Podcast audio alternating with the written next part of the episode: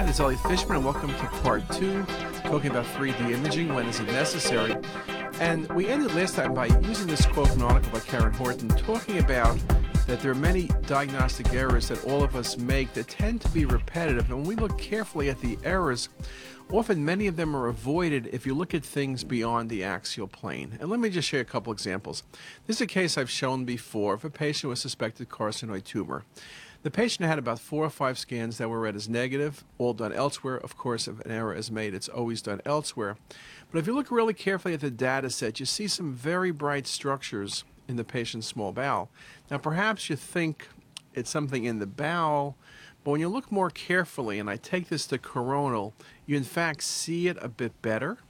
And if you take it to MIP, you in fact see it better and you see more of them and you quickly realize you're dealing with multiple small 3 to 5 millimeter vascular lesions in the small bowel in the ileum. And if I take the bone away, you can even see it better. These were multiple small carcinoid tumors. There were 35 or 40 small carcinoid tumors present. And so imagine you missed 35 or 40 tumors. They're so obvious here, but think about the original axial images. They weren't so obvious. Or this example of a carcinoid in the duodenum. I'm giving you the image that shows the lesion, but even then it's hard to see. If I put a magic circle around it, it's a little easier to see, but look how small that lesion is, but look how obvious that lesion in truth really is. That's a small carcinoid tumor in the duodenum, third to fourth portion of duodenum. Now, I will admit, I didn't quite catch it right away on the axials, but I did catch it right away on the 3D images because on the 3D map of the C loop, look how nicely we see the pancreas and the duodenum and the interface, and you see the lesion present. Very, very obvious there. Or in these other images with a little bit of a flatter type MIP technique. Again, we're picking up smaller tumors. The tumor is there and it's yours for the finding, but it's how you look at the images that allows you to be successful in making the diagnosis. Or in this case, we talk about small bowel tumors being missed. This was missed. Patient had weight loss, symptoms. Look at the lesion, it's really near the ampulla it's under two centimeters or so, but there it is. It's so obvious with the enhancement, but it's very obvious in 3D volume rendering. It's not very obvious on the axial imaging, and it was, in a sense, overlooked on those images, and it can't be overlooked because here it's very obvious. And here again, a few more volume rendered images. Look how nicely you see the duodenal folds in the first through third portion of the duodenum, even the fourth portion. But look at that nodule. Now, this could have been an ampullary tumor, I guess, but regardless, it's a tumor. And whether it's ampullary or it's uh, duodenal, treatment is a Whipple's procedure and the same, but look how obvious the lesion is. Now, if we go beyond the bowel to the kidney, we talk about 3D mapping, volume rendering, and MIP, looking at a range of pathologies, including this case of a renal cell carcinoma. And we've spoken before how we're able to look at the tumor, look at the neovascularity that allows us to know it's a clear cell and not a papillary. Also, use the information for partial nephrectomy. But it goes more than that. There's been a number of articles saying that that vascularity tells lots of additional information. So, for example, you can look in this image uh, and you can see from this article by Sauk that imaging features at multiphasic CT correlate with the cytogenetic characteristics of clear cell renal cell carcinomas, which may affect patient prognosis and possibly help predict response to molecular targeted therapies. In that article, they found that genetic makeup of clear cells affects their imaging features, that MDCT really gives you that information. So, for example, Clear cells with the loss of the Y chromosome enhance more than those without the anomaly in male patients during the cortical medullary phase, and that renal cells with trisomy 7 enhance less than those with disomy 7 during the cortical medullary phase at MDCT examination. So this is important information. So now what we're showing is CT is giving us so much information. It's a matter of using the information. When you talk about kidneys, I'll also comment that extension of tumor, in this case into renal vein and up into IVC, arterial phase showing neovascularity, and venous phase, better defining the mass and extent into the intrahepatic IVC is nicely shown. Again, making the point about 3D mapping and its accuracy being one to one to what's found at surgery. You could look at this case of transitional cell carcinoma and see there's a mass in the left renal pelvis. Not a very difficult diagnosis, though at times it can be somewhat tricky.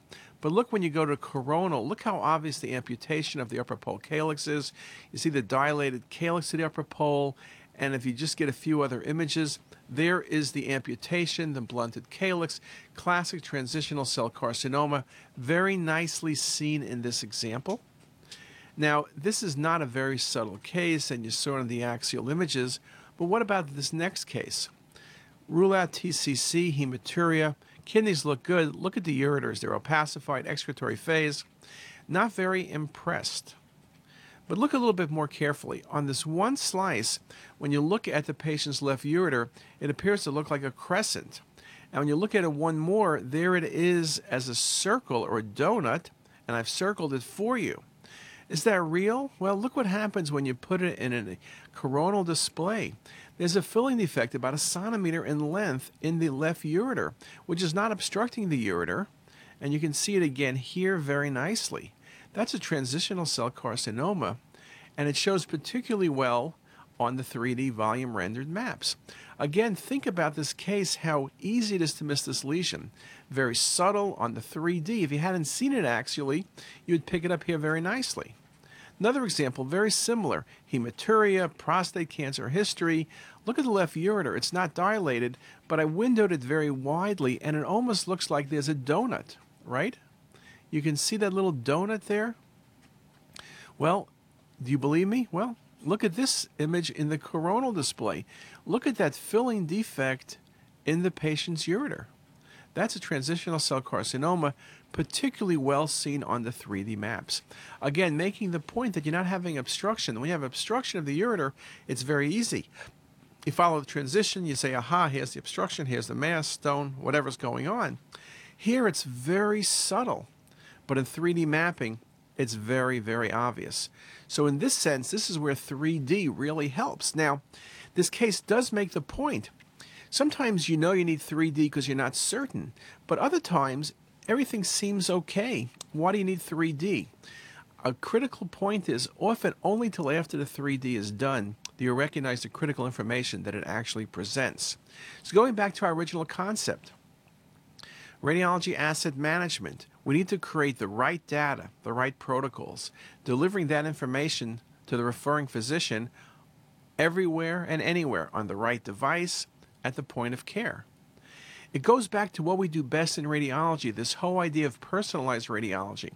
The right selection of the test for the individual patient, performing that test correctly, interpreting it correctly, and then delivering the information in whatever form with 3D imaging for patient management. Now, there are many reasons why 3D is not centered in radiology. Part is traditional, we never used it, there were never workstations, but now more and more that's changing. The iPad, which seems like came out 10 years ago, came out two years ago, and here's a picture with Steve introducing the iPad. On those devices now, you can create real time 3D images without image compromise. This information is available everywhere and anywhere to radiologists and referring physician.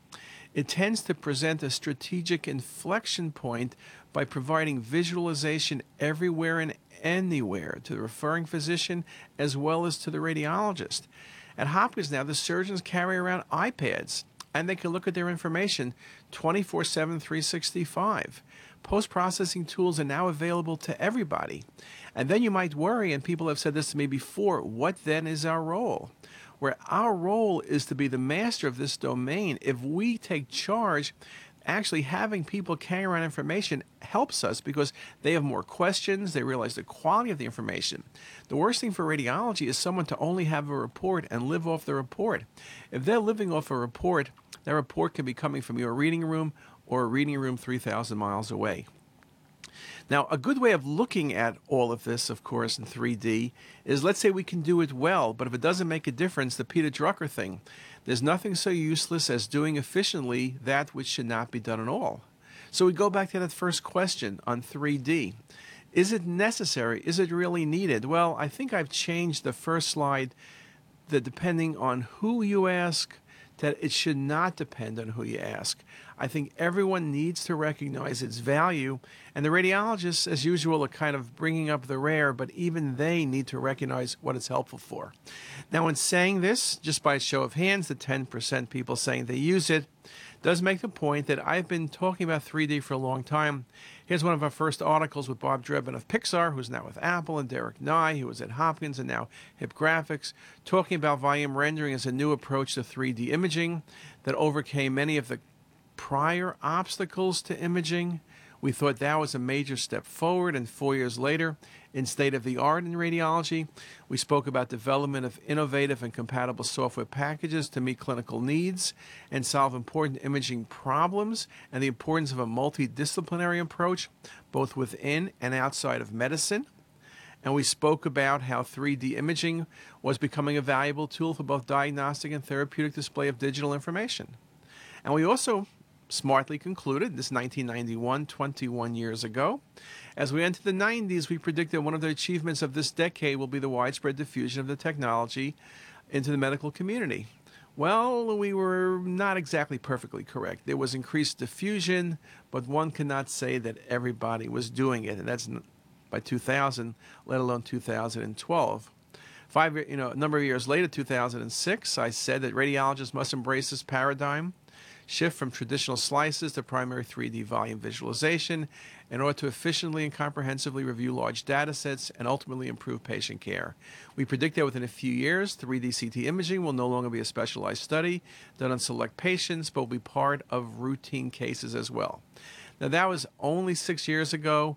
I hold by that prediction. I'm just maybe a little bit early in seeing its fruition. And I will tell you what I tell many people you can think about it. You can give reasons why you don't want to do it. I know we're all busy. It takes a little bit longer, though. When you get fast at it, it doesn't add much time. Impacts patient care, impacts your referral patterns. Very positive for practice. So, the best thing I could say to you, and the easiest recommendation I have, is what Nike says, and just do it. And with that, hopefully, uh, this provided some additional important information to you. And we look forward to hearing you and seeing you on CTisus. And with that, have a